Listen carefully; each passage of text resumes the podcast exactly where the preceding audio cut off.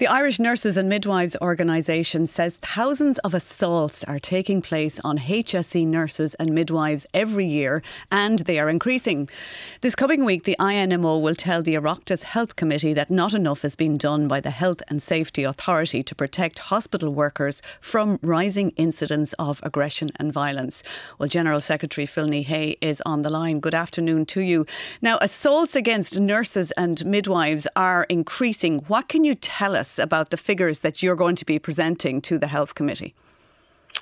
Well, the figures, unfortunately, are in- increasing. 63% of all of the assaults that have been recorded um, the, since January 21 up to October. So, in a 10 month period, um, we have had uh, an increase. Like it's it's now recorded at 10 assaults a day against nurses and um, midwives, and that's only in the HSE facilities.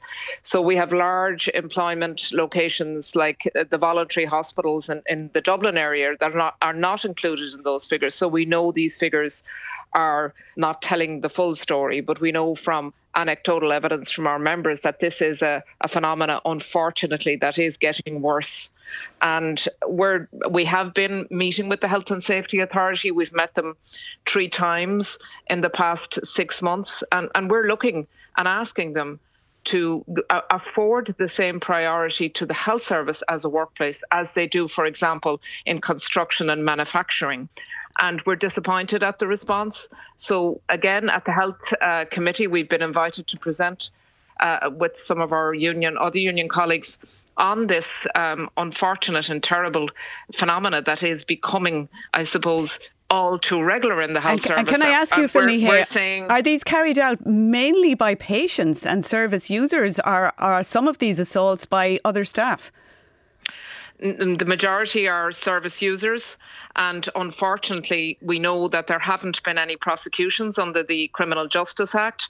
We know that, for example, the Health and Safety Authority have prosecuted one employer um, under their legislation. And we think this is um, telling. We think that you know, unfortunately, when you work in the health service, it's considered that it's not uh, the same as other workplaces. What, what we're trying to make very clear is 91% of our members are women they go to work, they should not be in an environment that exposes them to this additional risk of injury, assault, verbal abuse, and sexual abuse. What, what do you think on, is con- on, on what, what do you think is causing basis. this? Can I just ask you? I mean, we know that patient frustration is at an all-time high due to due to overcrowding. Is that being taken out directly on your members?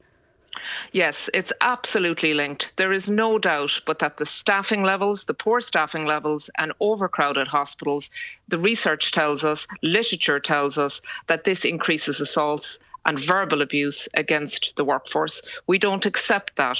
We believe that it is high time to stop it.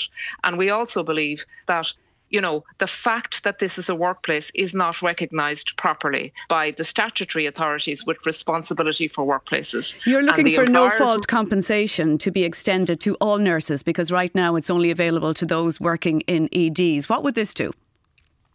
Again, this provides for, in the event that you're out of work because of an assault, that you don't have to go through the whole rigmarole of proving that you were not at fault. The no fault compensation uh, applies in psychiatry and in ED in emergency departments. We believe that it's high time because the assaults are not confined to these locations, that uh, it should apply in all locations. Okay. A HSE um, statement to this programme said that a number of security measures have been put in place across sites, including access control to clinical areas, staff training, and on site security services to support staff in dealing with challenging situations. It says it's also prioritising a security view, review at emergency departments. Does this signal a willingness to take measures to prevent assaults on your members? I think we've been hearing this from the HSE for too long. In fact, the review of the um, security measures has only come about because we've taken a case to the Workplace Relations Commission. And only last week, the HSE finally agreed that they would review uh, the security measures, which hadn't been reviewed since 2017. So uh, there's a willingness, but they have to be dragged to the willingness by the unions. Okay. Can I also just ask you about um, strike action. A few weeks ago, you were in with us here and you were consulting with your members on the possibility of taking strike action. What's been the result of that consultation? We're still on, on, on in the middle of it at the moment. We have um, I think another week and a half to go. But very clearly, it's it's obvious to us that our members are saying to us the circumstances under under which they're working are becoming intolerable.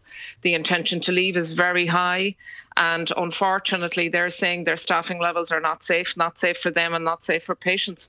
So the story hasn't changed. So we, our, our executive, will be meeting on uh, on the second week of February, and uh, all of the reports from these uh, regional meetings will be returned to them, and they'll they'll be making some very serious decisions at that time. Okay, Phil Hay of the INMO, thank you very much for joining us today. And after the break, where's the plan for Leaving Cert reform?